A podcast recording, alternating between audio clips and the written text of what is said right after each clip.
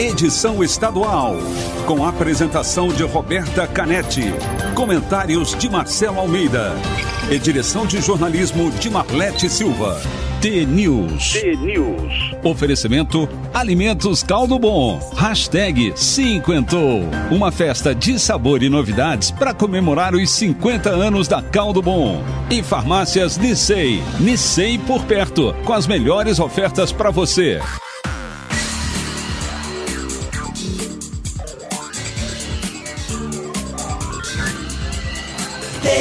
T-News.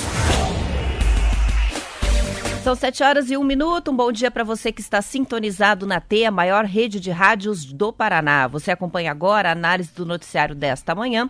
Participa com a gente da programação pelo WhatsApp, o 41992770063. Com transmissão ao vivo pela Rádio T para todo o estado, também em vídeo no YouTube e Facebook. O T News desta terça-feira, 13 de julho de 2021, começa já. News. Bom dia, Marcelo Almeida. Bom dia, Roberta Canete. Bom dia, você, nosso ouvinte, todos os dias. É na rádio, na televisão, no YouTube, onde no mais? YouTube, no Facebook da, do T News, no Facebook da Rádio T. Tudo que é lugar. Hoje é Dia Mundial do Rock. É hoje? É hoje. Ah, que legal. Tem show na pedreira?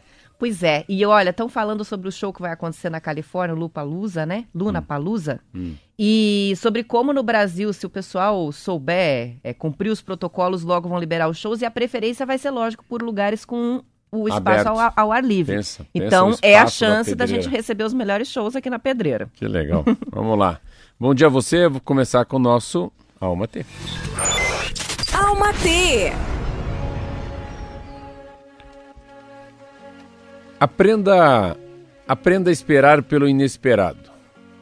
Esteja preparado para trilhar um caminho que não é linear. Esteja preparado para virar à esquerda, à direita, para sair da rota, mudar de direção, subir, descer, cair, levantar. Esteja preparado. Preparado para avançar, retroceder, desbravar, se aventurar. Esteja preparado para se arriscar. Esteja disposto a seguir o fluxo. As voltas, reviravoltas da sua jornada são as suas aventuras, as suas viagens, seus processos, as suas explorações, as suas descobertas. Tudo o que te acontece é para oferecer uma reflexão, uma lição, para validar e reforçar a verdade sobre quem você é. Van de Luz? Fã de luz. Van de Luz. Muito bem, estamos recebendo já muitas mensagens, inclusive perguntas. Aqui eu falei do Dia Mundial do Rock. A Marielle está perguntando se a gente é roqueiro, Marcelo. Olha aí, gente- eu gosto muito de rock. Eu também. É. Eu sou super. Ah, gosto de samba, gosto de reggae, mas gosto mais de rock. Sabia que rock hoje para as gerações mais jovenzinhas é o ritmo dos velhos? Olha que legal. Sabia disso? Caraca, pra gente o rock era coisa de jovem. Sempre. Agora é coisa de velho. Ah, não sabia. Achei que É. rock continuava sendo coisa de... Não, o rock tá, tá anda muito parado e os jovenzinhos acham que é a música dos, do- das gerações anteriores. E isso é inacreditável, né? Mas é verdade. Vamos falar sobre a vacina da Federal. O Tribunal de Contas do Estado anunciou ontem a doação de uma sobra de 18 milhões de reais do orçamento do órgão para ajudar nessa pesquisa da UFPR para o desenvolvimento da nova vacina contra a Covid. Com recurso, a universidade agora pode dar continuidade aos testes pré-clínicos da vacina com a estruturação dos laboratórios, onde vão ser feitas as próximas fases do estudo. O repasse foi acordado ontem numa reunião entre o governador Ratinho Júnior, o presidente do TCE, Fábio Camargo, e o reitor da universidade, o Ricardo Marcelo Fonseca. O valor é fruto de economias nas despesas do TCE. O órgão vai antecipar a devolução da sobra ao Tesouro Estadual, o que seria feito no fim do ano, para que o governo possa fazer esse repasse imediato ao FPR. A previsão é que o pagamento já ocorra na semana que vem. A federal lançou até uma vaquinha online, a gente registrou aqui, para arrecadar dinheiro para a nova etapa da pesquisa, que está na fase de testes em animais, já com resultados bem, resultados bem promissores. Os pesquisadores da UFPR usaram um polímero bacteriano que tem um nome bem difícil, chama polidroxibutirano, butirato, PHB, que usa a proteína spike da Covid para induzir o organismo a uma resposta imune forte. A tecnologia já era estudada antes, há bastante tempo, pelo setor de ciências biológicas da UFPR e agora serviu para a vacina da Covid. Olha que legal. Como é que é a ciência, né? Estava É. estudando para um outro assunto, acaba chegando na Covid. É uma, essa matéria você pode olhar por dois focos. Você acha que é uma matéria boa ou ruim para você? História do Tribunal de Contas Eu do achei, Estado. eu achei bom e achei uma boa ideia do as sobras, né? Assembleia, Câmara Munici câmaras municipais Tem também mas tem, tem né? uma coisa ruim nessa matéria. Sabe Hum. por quê? Por que, que sobra tanto dinheiro? Pois é, né? Pronto. Essa reflexão. é, é muito legal a gente fazer uma reflexão. Porque uma pessoa pode achar que essa coisa que o copo está meio cheio, um fala, ou está meio vazio. Mas a quantidade de, de água no copo é a mesma. É conforme você vê a matéria e você lê a matéria. Roberto falou assim: olha, sobra do Tribunal de Contas do Estado vai ser repassado para vacina. Que bom que vai ser repassado para algum assunto ligado à, Panvi- à, à Covid-19. Mas assim, por que, que sobra tanto dinheiro no órgão? É, ou por que, que se passa tanto dinheiro que se eles co- economizarem sobra 20 milhões? Às vezes eu lembro, tinha uma foto, acho que era o governador Beto Richa, nunca esqueço. Tinha assim o governador, a Assembleia Legislativa devolvendo para o governo do Estado 30, 40 milhões de Um reais. checão, não teve? É, Um mas é uma sensação que isso é uma coisa boa. Não, não. Assim, por que, que passa tanto dinheiro então? Então, é, no fundo, passa mais dinheiro do que o necessário. E daí em outras áreas faltam muito dinheiro. Eu acho que tem um erro de visão. Porém, que bom, né? Era diferente se a matéria fosse assim: Tribunal de Contas do Estado não consegue né, arcar com suas dívidas e empresta mais dinheiro do governo. Daí era muito ruim. Muito pior. Mas essa sobra sempre me deixa um pouco assim. Se tem 18 para Covid, será que não tem muita coisa lá que custa muito caro? Mas é sempre esse ponto de interrogação quando alguém vai fazer assim benemerência, né? Fazer um altruísmo com o dinheiro do outro. Então, mas enfim, a matéria é boa. É, eu sempre fico desconfiado quando sobra muito dinheiro num órgão público, né? Então, é, parece que tem uma gordura em excesso, muita grana para ser gasta. Aí os gestores decidiram não gastar, que é um lado bonito, né? Pelo menos de todos que estão no Tribunal de Contas do Estado, e a reserva vem para o governo do Estado. Então, parabéns a eles aí. E essa é uma reflexão que a gente tem que fazer sobre É, esse tipo de matéria. E é algo que tem- nem todo mundo sabe, né? Que quando há um superávit num órgão desse, tem que fazer a devolução depois das sobras, né? De, de arrecadação de tudo que, que não precisou ser usado naquela gestão, para daí receber a cota do próxima, da próxima gestão, né? Então, é, não é só do Tribunal de Contas, da Assembleia Legislativa todos os Também. anos tem. É uma cerimônia até engraçada que eles fazem na Assembleia. um cheque, com um cheque gigante, para devolver o que, na verdade, é só Viu? um protocolo, Você já né? cobriu, já foi na Assembleia cobrir isso aí como jornalista. É então. algo que era para ser bem protocolar, né? Sobrou, É. automaticamente devolve. É. Não, tem que fazer uma, Mas tem uma, uma é, cerimônia. tem, uma, tem uma exibição, né? Tem, Isso uma- aí. tem um pouco de pavão nisso. Tem né? um pouco de pavão isso aí. Vamos passar para o próximo assunto já, porque dá tempo. A Volkswagen decidiu fazer do Brasil um centro de pesquisa e desenvolvimento de motores de automóveis que usam o etanol e outros biocombustíveis. A decisão da empresa alemã parte da premissa de que a transição da indústria rumo ao carro, carro elétrico não vai acontecer na mesma velocidade em todas as partes do mundo. O papel do Brasil, então, vai ser de desenvolver as soluções que farão a ponte da evolução gradual da produção de veículos elétricos ou híbridos dentro do compromisso da marca Volkswagen de buscar neutralidade nas emissões de poluentes até 2050. O Centro de Desenvolvimento do Brasil vai funcionar de forma independente em relação às outras operações da montadora no mundo, atraindo parcerias com o governo, com universidades e com produtores de biocombustíveis. A intenção é de que eles, dele, né, saiam inovações a serem adotadas não apenas aqui no Brasil, mas também nos mercados vizinhos, eh, economias emergentes como a Índia, países do continente africano. O presidente da Volkswagen na América Latina, Pablo Dissi, disse ao Estadão que este centro também vai estudar o uso do etanol como fonte de recarga das baterias de carros elétricos, uma possibilidade aberta para a tecnologia de célula a combustível. Ah, mas essa é uma, é, uma, é uma matéria bem legal. Primeiro que a gente fala tanto, tanto. Ela tem uma coisa legal que assim, vamos dar um passo de cada vez. É isso assim, eu estava lendo sobre a história do carro elétrico. As histórias do carro elétrico é muito caro. O carro elétrico hoje, o mais barato no Brasil, custa 200 mil, claro, que fabrica-se pouco. Os insumos para bateria são caríssimos, também são findáveis, né? não são para a vida inteira. E tudo que vem da terra e vira um insumo, é muito mais fácil. Você terra, água, sol, são coisas não compráveis, né? Como é que eu vou dizer assim? São coisas que não têm preço, fazem parte da natureza. Então, o derivado da, da, da cana é o álcool. Então, você, o derivado da soja, de, de, tantas coisas que podem ser plantadas no mundo e que derivam um combustível muito mais limpo do que a gasolina, do que o petróleo, é muito legal. E tem uma, uma passagem, assim, como fosse uma é, você tem que passar um.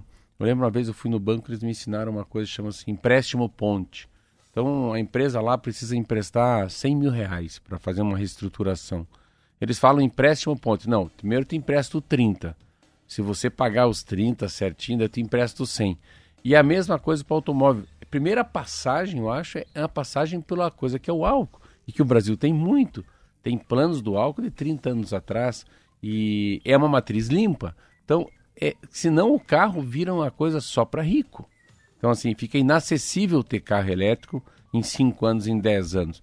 Mas se tiver uma mudança um pouco mais, assim, pausada, né? um pouco mais prudência, é, com mais um pensamento mais lento, assim, cara, o Brasil tem condições de ser, assim, o grande pioneiro da, da história do etanol no mundo. Isso é muito legal. Eu acho que é, é esse é o caminho. Eu fui ver um carro essa semana eu falei, mas é elétrico 100%? Não, é híbrido.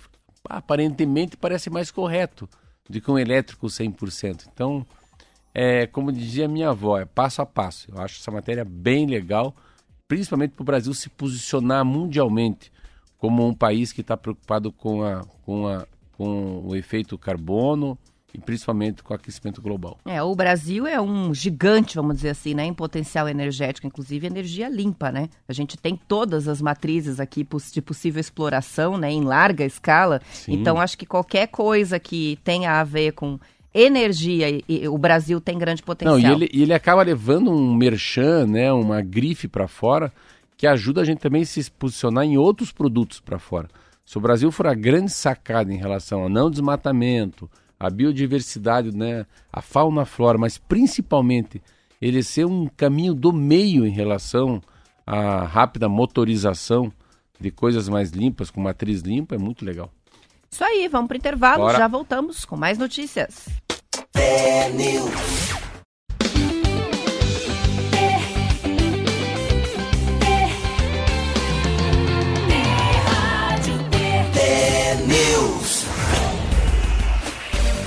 São 7 horas e 18 minutos. A taxa de reprodução do novo coronavírus no Paraná chegou ao menor índice do ano ontem, segundo dados da plataforma Loft Science. O RT médio do estado está em 0,7, o mais baixo entre todos os estados brasileiros. Isso significa que cada 100 pessoas com Covid no Paraná podem contaminar outras 70. A transmissão é considerada em remissão quando o patamar está abaixo de 1, o que já é verificado no Paraná desde o começo de julho, de acordo com a Gazeta do Povo. Dos outros estados, o que mais se aproximou do RT do Paraná ontem é o Rio Grande do Norte, com 0,72. A única unidade federativa que não está com índice abaixo de 1 é Roraima, com RT exatamente igual a 1. O RT médio no Brasil ontem foi de 0,83. O último pico de transmissão da Covid no Paraná foi no dia 24 de junho, quando esse índice estava em 1,48. Desde então, a taxa só vem caindo. Mas a reportagem da Gazeta do Povo, Marcelo, mostrou que os dados represados podem tirar a confiabilidade do cálculo do índice de transmissão. A própria Loft Science ressaltou que esses cálculos se apoiam nas informações oficiais que são fornecidas pelas secretarias de saúde, que às vezes, né, por exemplo, na segunda-feira, fornecem dados que estão chamados represados, né? Então não contou é, no domingo, mas, deixa é, para contar só na segunda. Mas enfim, mas, RT bem baixo. Mas se, se segunda-feira sempre está errado, então está certo. Tem também disso. É, porque está comparando se, com sete toda dias semana atrás, né? a gente compara tudo sempre parecido, é, o que não pode comparar é kiwi com abacaxi, né? Mas não, não, é o problema. Eu acho que a matéria não está certa no final, porque é, os dados que a gente está vivendo sempre são esses. Se eles são errados para cima ou para baixo, são esses os dados que a gente tem. E assim, é aquilo que brinca, é melhor ter um. É, é melhor você ter um, telefone, um relógio estragado que pelo menos uma vez no dia ele marca a hora certa, né? Do que ter um relógio atrasado que ele nunca está correto. Nunca está. Essa é uma, uma, analogia legal. Mas é muito bom, né? Primeiro que você vê como muda rápido, né? A gente sai às vezes de um caos, assim, de uma transmissibilidade enorme, uma rapidez enorme para uma, uma vida mais serena. E 24 de junho para 12 de, de 13 de julho é nada. É nada. A gente e tá já falando tudo, aí. totalmente o cenário, A gente né? está falando de 20 dias. Ontem eu estava falando aqui no ar que dia 22 a gente vai sentir. Eu coloquei dia 22 de, de julho. É o que, que foi essa bandeira amarela, essa liberação total. Mas é muito legal. Eu acho que é, um, é uma. São vários assuntos ao mesmo tempo, né? Ah, principalmente a vacinação que vai aumentando, Roberta. Vai chegando em tanta gente, tanta gente nova, em tanta gente que não importa, né? Aonde trabalha, o que fez, se é motorista, se é professor, se é engenheiro. Então, vem da repescagem. Aquilo que a gente sempre falava, o Brasil, quando começar a vacinar 2 milhões de brasileiros por dia, a gente vai ter um alento na frente. Mas é assim, a palavra eu sei que é até feia, mas eu falo, mas é um absolutamente a palavra que é- não se usa, mas é um tesão de vida saber que a gente não vai usar máscara, né? Desculpa aí a, a palavra que não é a melhor para a rádio T, mas é muito, muito legal. É, eu vi o Wimbledon domingo, o Djokovic jogando, cara, é no mesmo mundo, esse cara mora no mesmo planeta. Tava na Inglaterra, nenhum cidadão tava usando máscara. Ontem eu vi também um show maravilhoso, uma danceteria na Holanda também, ninguém de máscara. Eu fico um pouco cauteloso, assim, um pouco apreensivo com essas imagens, mas a gente começa a ter aqui também esse ritual de saída, assim. Eu já estou começando a esquecer a máscara. Ontem esqueci duas vezes, hoje também esqueci novamente ela no bolso. Parei aqui embaixo do prédio, uma moça queria entrar, opa, desculpa. Mas quando estou sozinho, sozinho, eu já tento não ficar tanto de máscara. Você vê como é que é. Inconscientemente, é um rito de saída. É, uma, é um alento, assim, é uma maneira diferente de ver. Fique imaginando que legal que vai ser o Natal da gente. Pense a alegria. Nem fala, o fim Mas do pense, ano. pense a alegria a partir do quê? Eu acho que a partir de setembro já começa a ter casamento, noivado, batizado, né? Tem coisas que a gente não vai fazer mais, né? Se me convidar para eu ver ah, uma filhada minha que nasceu no hospital, eu não vou ver. Você vê, hospital. Ah, vamos no hospital ver, ele teve uma cirurgia, família inteira vai ver como é que tá o vô no hospital. Ah, ninguém vai no hospital mais. Eu estava pensando nisso ontem, coisas que eu não faria mais depois com a pandemia. Um velório com muita gente. Não sei se eu vou ficar num velório com muita gente. Pode ser que a gente esteja um pouco assim de lugares que você acabou de falar. Tem um show. Aqui é um show dentro do Teatro Guaíra, um lugar fechado, um teatro lindo. Lá é na Pedreira. Pedreira é um espaço em Curitiba que é aberto a shows. Qual que a gente prefere ir? Eu vou. Ah, não aberto. Então, essa sensação do aberto. E a gente não pensava nisso antes. Não, né? E agora já é automático, De jeito né? algum, né? E você falou do automático, a gente só tem que tomar um cuidado com esse negócio da vacina e como a gente entra num estado de relaxamento que pode ser um pouco perigoso. Hum. Eu nenhuma vez tinha acontecido comigo e eu entrei numa loja de posto de combustíveis nesse final de semana sem a máscara, sem querer. Viu? Isso foi por quê? Porque depois da vacina deu aquela baixada de ombro, né? Aquela É, relaxada. é. E daí, quando eu me dei conta, eu falei, meu Deus, eu entrei sem a máscara. Mas você vê como lá dentro da nossa cabeça a gente já começa a, a construir outra realidade, né? Sim. Que é o pós-pandemia. Sem pressa, lógico, a gente tem que saber a hora certa, mas tomando cuidado com essas coisas, mas de certa forma aliviados mesmo, né? Porque as pessoas estão se vacinando, vai sim. mudar tudo. É, e cada um assim, cada um na sua vida, assim, é parar para fazer uma reflexão, assim, eu sei, é meio idiota que eu vou falar, mas assim, cara, eu não morri, eu tô aqui vivo, né? Tanta gente que perdeu a vida. Não ah, conseguiu chegar, né? É, não no, deu no tempo. da vacina. E assim, o que que eu posso ser melhor para mim mesmo, assim, sabe? Você tem que ser. Eu estava discutindo isso ontem com um amigo meu. É um momento de você ser egoísta no bom sentido. Egoísta é você se amar muito, você se gostar muito, é você usar muito tua vida. Mas usar a vida, quer dizer, não é usar a vida com baderna, com cachaça, com cigarro, andando de carro a alta velocidade. Usar a vida é, é esticar a tua vida, é viver com uma com um padrão de felicidade, com um padrão de alegria, de sinceridade muito maior que se vivia, né? E não deixar a vida ir passando, sabe? Você não, você não tá na correria do metrô, do ônibus, do chegar atrasado, assim. É, é parar para ver coisas que não tem preço, né? Parar para ver coisas, "Pô, mas eu vou parar um pouco hoje. Vou fazer alguma coisa diferente, vou comer uma coisa diferente. Eu vou mastigar mais devagar, eu não vou ver televisão. Eu vou dar um tempo nesse celular. Eu vou fazer uma coisa que, que eu não fazia antes da pandemia. É mais ou menos assim. por que não ter um outro estilo de vida daqui para frente, pelo menos em relação a se amar? Eu estava com esse negócio. Seja você mesmo. A vida simples essa semana traz essa capa. Seja você mesmo, se conheça, né? Converse com você mesmo. Acho que é, é para mim a pandemia me traz isso, é fazer o que realmente te faz ser um ser humano decente, né? Qual que é a, a importância que você tem para a sociedade? Eu sempre penso isso. No dia que a gente morrer, quantas pessoas vão ficar órfãos da gente, né? O, o que, que a gente fez na vida para essa pessoa falar, cara, aquele cara era muito importante. Porra, aquele Marcelo Almeida, por muitas manhãs aqueceu meu coração, ou não. Puto, que bom que esse cara serviu café para mim durante 20 anos, assim. Como é que você fica na pessoa, né? Qual que é a tua relevância no teu círculo familiar, na tua cidade, na tua comunidade? Eu acho que essa é a grande reflexão da pandemia. E o verdadeiro legado, né? Que é o que a gente faz pelas pessoas, né? É como se, como se deixa a marca. É, você fala sobre egoísmo, não é egoísmo, é um autocuidado mesmo. né? É, É a gratidão é. por estar viva, é a gratidão por ter saúde, né? Que desperta muito na gente numa situação como uma pandemia, Isso. que é quase como uma guerra, né? É, em geral, na psicologia, né?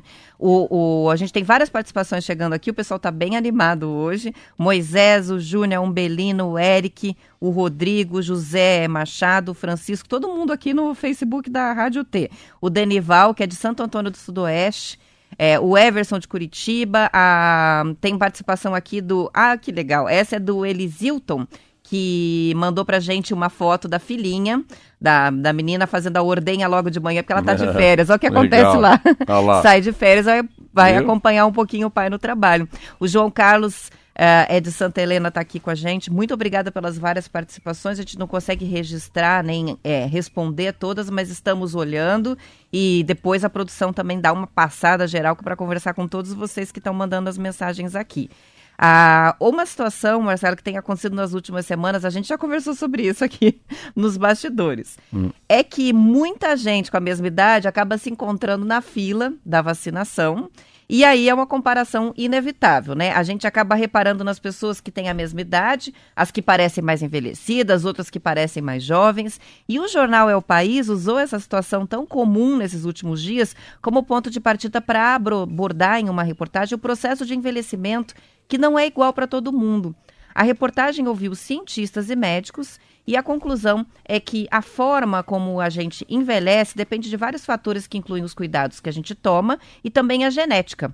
Isso quer dizer que permanecer saudável ou com boa aparência é mais fácil para alguns e mais difícil para outros, sim.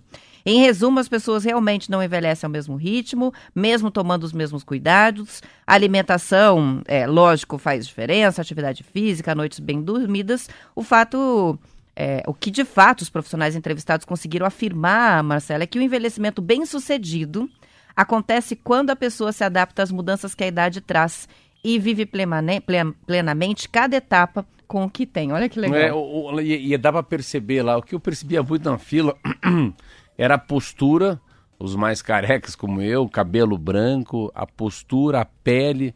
E uma coisa assim que é interessante é a- a- o estado geral dos movimentos, eu fiquei olhando. A maneira que ela subia, subindo escada, eu vou fazer 55 anos. Mas você vê, lendo essa matéria, ela diz que tem uma loteria. Tem uma loteria, uma loteria genética, assim. E tem muitas coisas, assim, que são, ah, são decisões diárias, né? Então, a história do cigarro, da bebida, do se mexer de verdade, ah, você ter um cuidado com a alimentação todos os dias, adquirir, vamos dizer, é, se mexer, mas adquirir hábitos saudáveis. Então, é, é que tem uma coisa assim, telômeros. Achei muito legal isso. Telômeros é que cuidam das células do nosso organismo. Então, esses telômeros que cuidam das células para elas não envelhecerem tão rápido. Então, envelhecer mal e envelhecer bem, o que, que é isso, né? Assim, às vezes, mas é envelhecer na alma também, né? Tem gente que envelhece na alma. Exatamente. Já fica velhinho com 20 e poucos anos, Até né? na postura Na corporal, postura né? corporal. Mas é um assunto muito, muito legal. Se der, a gente volta outro dia, mas é isso.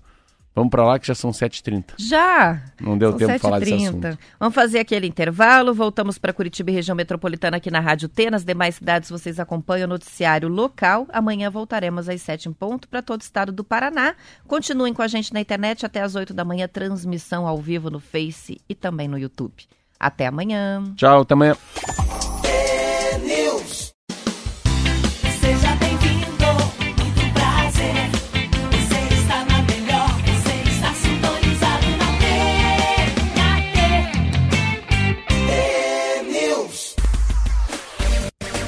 São 7 horas e 34 minutos. Com o empurrão da inflação mais alta, os governadores estão com os cofres bem mais cheios e isso deve ser uma vantagem para eles na eleição do ano que vem, Marcelo. De janeiro a maio deste ano, a arrecadação já superou o resultado do mesmo período de 2019 antes da pandemia.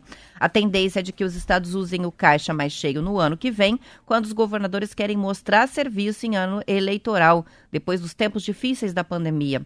Até maio, a arrecadação do ICMS, que é a principal fonte de receita dos governadores, teve uma alta real de 11%. Quando eu digo a principal fonte de receita dos governadores, eu quero dizer os governadores enquanto governadores, é do governo do estado, tá? Não é pessoalmente. Sobre 2020, quando a pandemia derrubou a arrecadação, as receitas desse ano tiveram um aumento de 16%. Estes números não significam que os estados estejam saindo da crise, porque a recuperação da arrecadação é decorrente do aumento da inflação. O número de notas fiscais emitidas não cresceu em 2021 na comparação com o ano passado. Os dados da arrecadação do ICMS foram reunidos a pedido do Estadão pela Federação Brasileira de Associações de Fiscais de Tributos Estaduais. Os estados vão procurar guardar o caixa, porque a Lei Complementar 173, que estabeleceu as regras para o socorro federal aos estados, proíbe o aumento de despesas obrigatórias até o fim deste ano e congelou os reajustes salariais dos servidores públicos da União, dos estados e também dos municípios. É uma matéria, é, mas ela é uma, ela é uma matéria enganosa, assim, meu Deus, é uma sensação que os caras vão ter dinheiro para gastar na eleição para se elegerem. É um troço Isso. terrível, é um quem escreveu isso, nota zero. Não tem nada a ver assim. O governo está quebrado, o governo federal está quebrado, o governo estadual está quebrado no meio. A pandemia arrebentou o orçamento. A, a grande discussão da pandemia é que não deveriam mudar a maneira de entender um orçamento e não ser mais por percentual.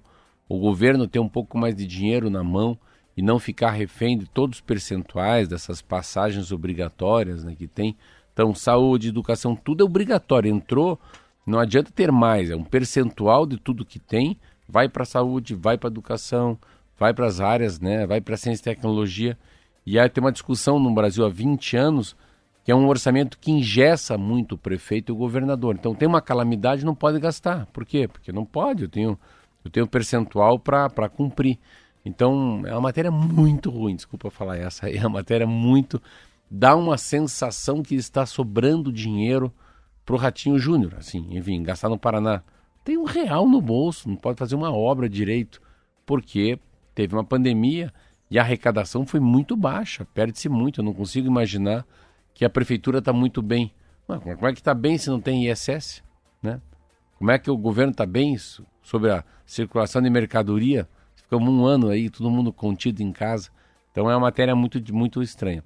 O que é interessante dessa matéria também, outra coisa que não se fala, você tem vários, é, várias, várias regramentos durante a eleição você não pode inaugurar obra, não pode mais gastar, não pode empenhar o dinheiro. Então, a, o sistema eleitoral no Brasil, ele, é, ele, ele, ele tem uma defesa de um homem que está no poder e pode usar mais dinheiro do que em outros anos. Então, a, se você ligar que a reeleição de um governador, de um presidente, de um, de um prefeito tá nas obras que ele faz no último ano de, de mandato, isso para mim já isso é papo papo furado.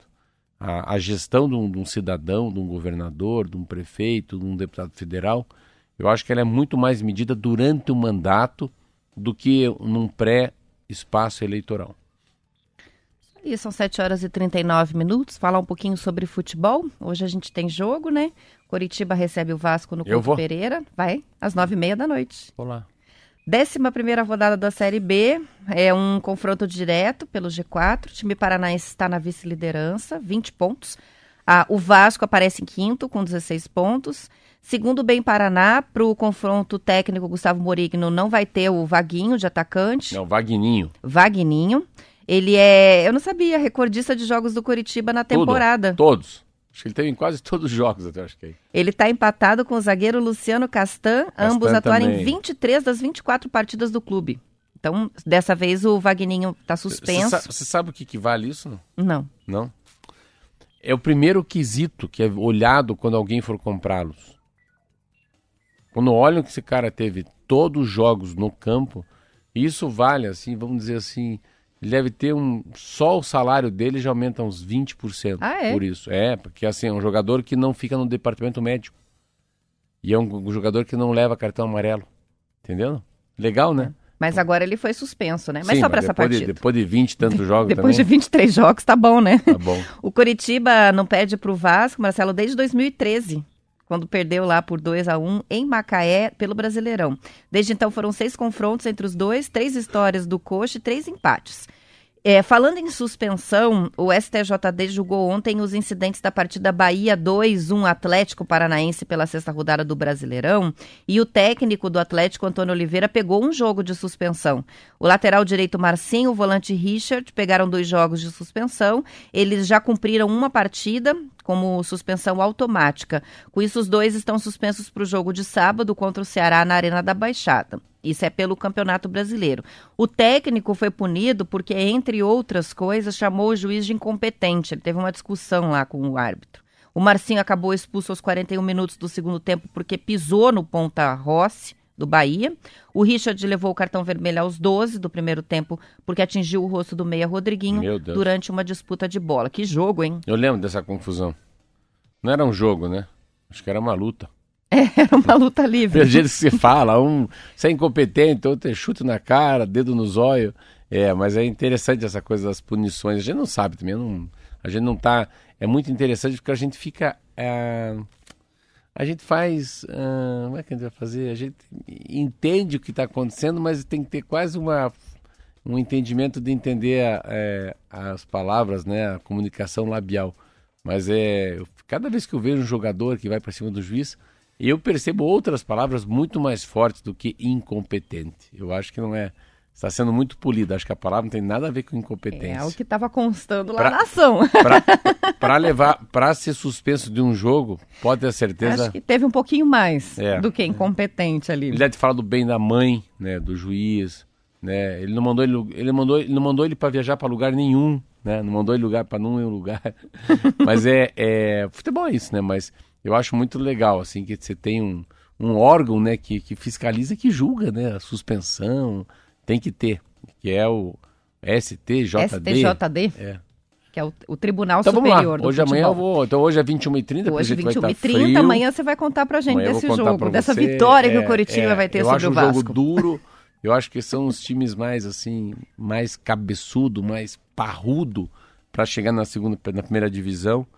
Mas é, tomara, tomara que o Curitiba continue invicto com a vitória ou com um empate. O que é interessante, estava conversando com um jogador, é, ele estava me dizendo isso que o futebol tem disso, assim, é quando você começa a criar uma unidade no grupo, né, as pessoas começam a ver quantos jogos tem que ter para jogar bem, né? Você vê que foi um fiasco o Campeonato Paranaense do Coxa, né? E, e logo depois engrenou, no- entrou no Brasileiro, aí perdeu um jogo o Botafogo, que foi meio roubadinho lá em- no Rio, foi engrenando 1x0, 0x0, 1x0, 0x0, 1x0, 1x0, 1x0, 1x0. E é uma sensação que eu tenho às vezes do Curitiba, mas esse último jogo eu senti isso, que certo ou errado, é um fato isso. Ele joga com todas as regras que ele tem embaixo do braço. Então, assim, o importante é fazer três pontos, é. Então, a gente não vai se atirar. O Marcelo e a Roberta vão ficar bravo com o Kiki vendo em casa, porque eles acham que dá para fazer 3 a 0 Mas a gente vai fazer 1 a 0 2 a 0 Vamos segurar o jogo, vamos tentar um contra-ataque, vamos marcar na linha, na, na linha de cima, né? A- a- tentar marcar uma linha alta que diz. Então, se você olhar É o jogar futebol como que jogar xadrez, né? É, isso mesmo. Parabéns. Raciocinando. Se olhar o Curitiba jogando, pelo menos eu estava vendo, ele joga para fazer três pontos. E tem uma inteligência nisso, porque ele vai criando uma gordura, ele vai criando um, um espaçamento, uma, uma gordura que pode queimar nos momentos piores do campeonato. Porque são 38 jogos, pensa isso. Isso é o ano inteiro jogando bola para voltar para a primeira divisão. É, o Campeonato Paranaense, vamos lembrar, nem terminou ainda, né? Meu Deus, ainda verdade? tá faltando decidir se vai o UFC, Cascavel ou Atlético pra final. Faça ideia, né? O É, Tubarão Lond- já Nossa, tá classificado. Tá melhor que eu nisso. O Londri... é. é. o Tubarão já tá. Mas a gente ainda não sabe nem quem vai ser o finalista. Que enrolação que tá o Paranaense Não, assim, esse ano. Assim, você. Como é que eu vou te dizer? A gente perde, né? Perde o pique, né? Porque perde o foram brilho, se né? embolando os campeonatos, Perde daí ele brilho. ficou com uma relevância menor, né? Com o Brasileirão rolando, todo mundo disputando, mesmo que seja segunda, terceira divisão. É mais Vai- importante vai, o campeonato Vai ser nacional. matéria para um dia na tribuna só. É. Não vai ter dois. E era para estar acompanhando de forma mais intensa, É. né? Apesar do Coxa não estar lá. É, e a Cepa América? Já tem até nome agora. A realização da Copa América no Brasil trouxe pelo menos uma nova variante do coronavírus para o Brasil. Isso é sério. O sequenciamento genético das amostras foi feito pelo Adolfo Lutz, pelo Instituto, e identificou dois casos da variante B1621 em 12 exames realizados. A informação foi revelada pelo jornal Estado de São Paulo. As variantes foram identificadas no estado do Mato Grosso. Dos 12 sequenciamentos feitos, os outros 10 identificaram a variante Gama, aquela que foi encontrada pela primeira vez no estado do Amazonas e que chegou a ser chamada de variante brasileira, né? De acordo com a Folha de São Paulo, o estado do Mato Grosso hospedou as seleções do Equador e da Colômbia, país onde o tipo B1621 foi identificado pela primeira vez. Pela falta de estudos feitos até agora sobre esta variante, ela é classificada pela Organização Mundial da Saúde como em alerta para mais monitoramento. A gente não sabe se ela é, É, mais ou menos É, contagiante. é mais uma ou- cepa. é mais uma cepa, né? Os indícios apresentam modificações em posições da proteína chamada SPAC, é, spike. Tais particularidades podem estar associadas a maior potencial de transmissão, mas para ter certeza precisamos aguardar mais investigações. Mas tá aí, é uma cepa nova que chega ao Brasil, tantas outras rolando aí pelo mundo todo. A gente falava de uma, duas, três, agora são muitas cepas e uma nova aí que veio com a Copa América. Legal você falar isso que eu vi ontem. Quantas cestas de Covid existem tem no Brasil? Vou coloquei aqui para ver. Você viu quantas cepas tem, não? Não, não sei nem quantas estão, vamos Hã? ver. Dado da Fiocruz indica a circulação. Quantas cepas, Marquinho, tem no Brasil? Chuta o número aí. 10. Você não olha, vai. Eu não, não tô olhando, fala, vou chutar. 12, 13. não, ah, já seria muito 12, 13. Vou chutar 12, então. É, 92. 92 Vocês estão, cepas. vocês estão muito bem. Vocês estão reprovados no curso do Enem. Dados da Fiocruz eu tô- 92? indicam circulação de 92 cepas de coronavírus no Brasil. Variantes amazônica, britânica, sul-africana são as que mais preocupam especialistas. Bem que você falou mesmo, ó. Ao mesmo tempo que tenta conter o avanço da Covid, o Brasil tem um cenário com presença de 92 cepas. Caraca! De coronavírus na circulação do território nacional desde o início da pandemia, Roberto. É só fazendo uma pesquisa simples no Google, vai aparecendo os nomes, né? Variante Delta, variante Lambda, variante brasileira, a variante indiana, Mas é? eu, eu olha, eu, eu tinha lido no Globo que eram muitas, mas eu achei que a muitas eram 20, assim, no máximo. Eu sei. também, quando eu falei 12, eu achei que eu estava chutando um número alto. 92 eu não fazia Não, a menor E ideia. é engraçado porque essa matéria traz para nós assim, nossa, mais uma cepa, que, que problema grande. Ó, tem 91 até ontem, então. E passou para 92. Mas é, é, é que essas cepas se derivam, né? São cepas. Você vê como eles sabem as cepas que, que mais trazem problema para nós, né? Essa, essa britânica, eles falavam muito, né? A britânica, a de Manaus e aquela indiana. Não são as três que a gente fala? Sim, são os que a gente fala. Não, são as. Agora, o que eu achei interessante também aqui, diz assim: os indícios apresentaram modificações nas posições 484 e 501 da proteína spike. Quantas será que são essas posições e quantas variações já foram identificadas? Então tá aí, né? É um sequenciamento, uma coisinha que muda ali já é uma nova variante, que às vezes não faz muita diferença, às vezes faz. Às vezes ela é mais forte, às vezes ela é mais resistente, às vezes menos. Então, mas que Eu- surpresa, 92 eu é acho, muita eu acho que você é resistente à cepa 563, o Marquinho é 324. As E posições. É, é, a posição. Eu acho que a minha posição é 734. Você acha, qual que é a tua? Você acha? É assim, mano. É, é É uma isso. conversa de louco. É. A, a, gente tá longe da gente conseguir compreender isso aqui, né? E eu nem quero. É. São 7h49, vamos pro intervalo, a gente já volta com mais notícias.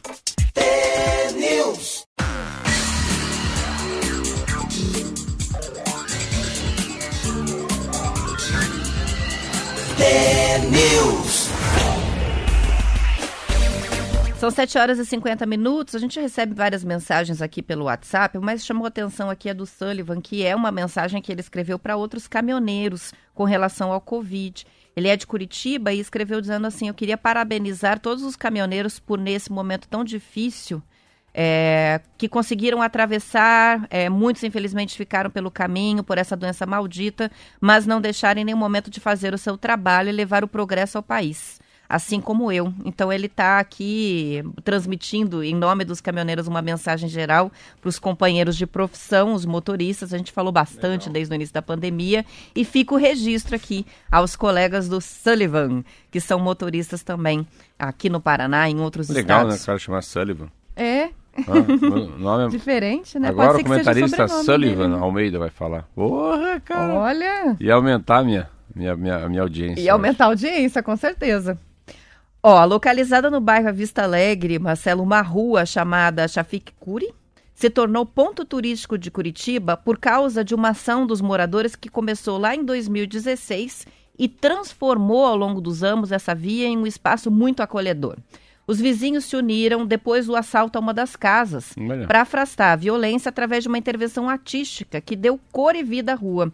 Os moradores criaram um portal de madeira, inclusive com uma bicicleta amarela ali como um elemento decorativo, e a placa com a frase Eu amo Curitiba. O jardim foi revitalizado, ganhou novas plantas, arte com material reciclável, incluindo placas com mensagens inspiradoras que eles espalharam ali pelo espaço da rua. Também foi instalada uma gelateca, que é uma geladeira usada como biblioteca, onde os vizinhos colocam gibis e livros para adultos e crianças. Eles também construíram até um parquinho com escorregador. O Bem Paraná ouviu os moradores que contaram ainda que já adotaram uma tradição de fazer decorações específicas para Páscoa, festa junina, Dia dos Namorados, Dia das Mães e agora no futuro aí o Natal. Veja a transformação, as fotos são muito legais, né? Já se diz que é a rua mais bonita da cidade, porque foi uma intervenção muito legal que os moradores fizeram. Há outros exemplos na cidade e eu até separei a matéria pensando aí na intervenção que você está é, fazendo ali na Moisés eu vou, Marcondes. Eu vou disputar com eles qual é a rua mais Isso. bonita de Curitiba. Que também tem o engajamento, né, da é. vizinhança. É uma, é, uma, é, uma, é uma nova tendência da, do urbanismo, né? Dessa coisa de gente que gosta de gente, a aproximação, o abraço, o distanciamento. Sabe que tem um livro que fala sobre distanciamento. Se eu ficar, ah, se ficar ah, o distanciamento do amor, né? É aquela distância de 20 centímetros. Essa é uma distância de quem, se você, de quem se ama. Distanciamento de um metro, é o distanciamento na fila do banco. Agora vem esse distanciamento social. Então, o fim da pandemia, o fim das máscaras, vai trazer essa coisa de que gente gosta de gente e uma filosofia ubuntu, né? É eu, você e Deus, né? A gente não brinca sozinho, não faz amor sozinho, a gente não morre sozinho, a gente não discute sozinho. E essa coisa de trazer a vida para a rua. Então, quando você vê a, a, comunidade entendendo que a rua, que a praça não é do Rafael Greca nem da prefeitura, é de todos nós, isso é um negócio muito legal.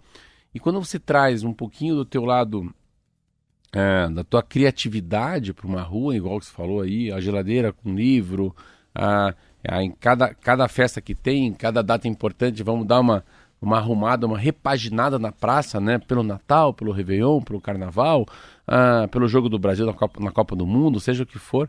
Isso faz uma diferença porque isso traz também o resgate do pertencimento. Pô, eu pertenço a essa, essa comunidade, eu pertenço a essa praça.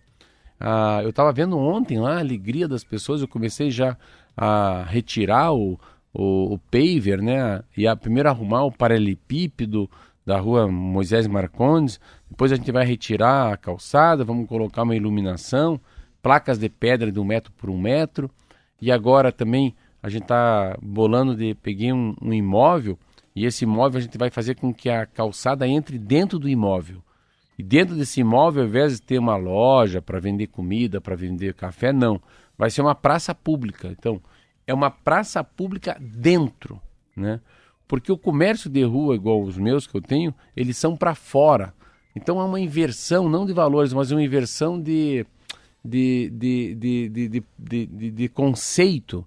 Então, a praça vai para dentro e o, e o, e o comércio vem para a rua. Então você vai pegar teu café, pegar teu coração, teu pão de queijo na calçada e fica na calçada. Mas você não quer ficar na calçada, eu quero ir para a praça. E a praça é para dentro. Daí você entra na praça, né? Você entra na praça. e sai para a loja. E você sai para a loja. Aí, ah, bate, bate aqui. Agora, é isso aí. agora você mandou a pau. É isso aí. Você, você entra, você sai, da, você sai, é um troço muito louco. Eu fiquei imaginando ontem, pensando, né? como é que vai ser e tudo. E daí, o que, que vai ser aí? Tô uma curiosidade. Vai abrir a prestinaria, vai vender quindim. O que, que vai ser? Não vai vender nada. Falei. Vai vender bem-estar. Vai vender beijo, vai vender abraço, vai vender amor, vai vender prolongamento. É uma como fosse se esticar teu coração, se esticar teu, o teu amor, esticar teu, teu tempo. Fica aqui, cara, toma um café, volta, vai ali, vem aqui. Então é, eu acho que é a primeira. Chama-se Pocket Park. Na Inglaterra chama Pocket Park. Pocket Park é é uma como fosse um, uma, uma praça de bolso. Praça de bolso. É porque pocket é, é, é um parquinho. Já, do... A gente até já tem uma, uma praça de bolso em Curitiba, que é aquela praça de bolso do ciclista, né? Que foi É. importado esse conceito, né? Do, do- do que você acabou de dizer É. aí. E, A e que é uma pracinha, né? É, a diferença dessa é que essa é, um, é uma praça de bolso que tem dono. Não vou dizer que eu sou dono, eu sou inquilino de, uma, de, um, de um espaço que tem uma proprietária.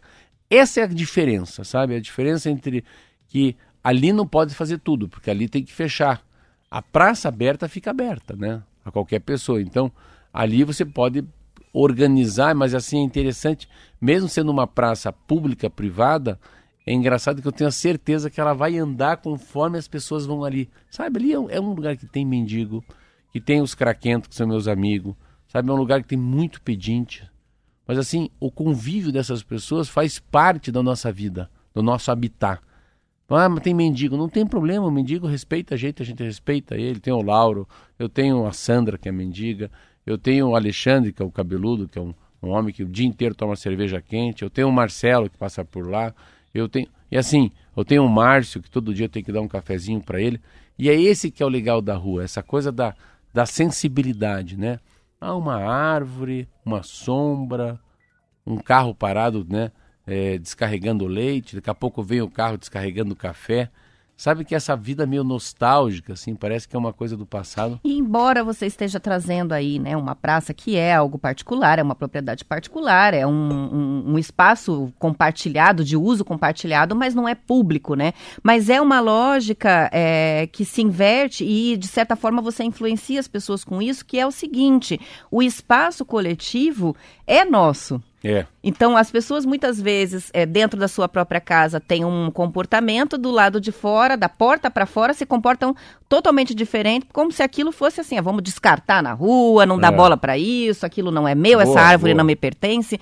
Quando você, é, Boa, num espaço espaço coletivo é fala: não, isso é nosso. Olha que bom ter uma rua bem arborizada, olha que legal a comunidade fazer um jardim coletivo ou uma horta coletiva numa rua que é possível. Na calçada, um, então assim você é uma, é uma inversão É, mesmo de lógica. Eu, eu vejo essa rua que você, acabou de dizer como a minha, a minha não, a nossa rua, vai ser um centro cultural. Ali vai sair grandes eventos literários, eventos de, de, de show, ah, eventos de pintura, porque é óbvio que a, a prefeitura vai liberar para fechar a rua, e você num sábado, das duas às seis da tarde, faz um festival de cerveja IPA, hein? Faz um festival de violino, né? De cordas, né? Traz um chorinho. Faz um cara vir lá do Nordeste falar o que, que é cordel. Tem muita coisa legal. Muita coisa legal. São 7 horas e 59 minutos e com isso a gente vai encerrando a edição de hoje. Voltamos amanhã às 7 horas em ponto para todo o estado do Paraná. Fiquem com a gente nas redes. É T-News no ar no Instagram, Facebook e também no YouTube. Até amanhã. Tem news na cabeça. Até amanhã. T.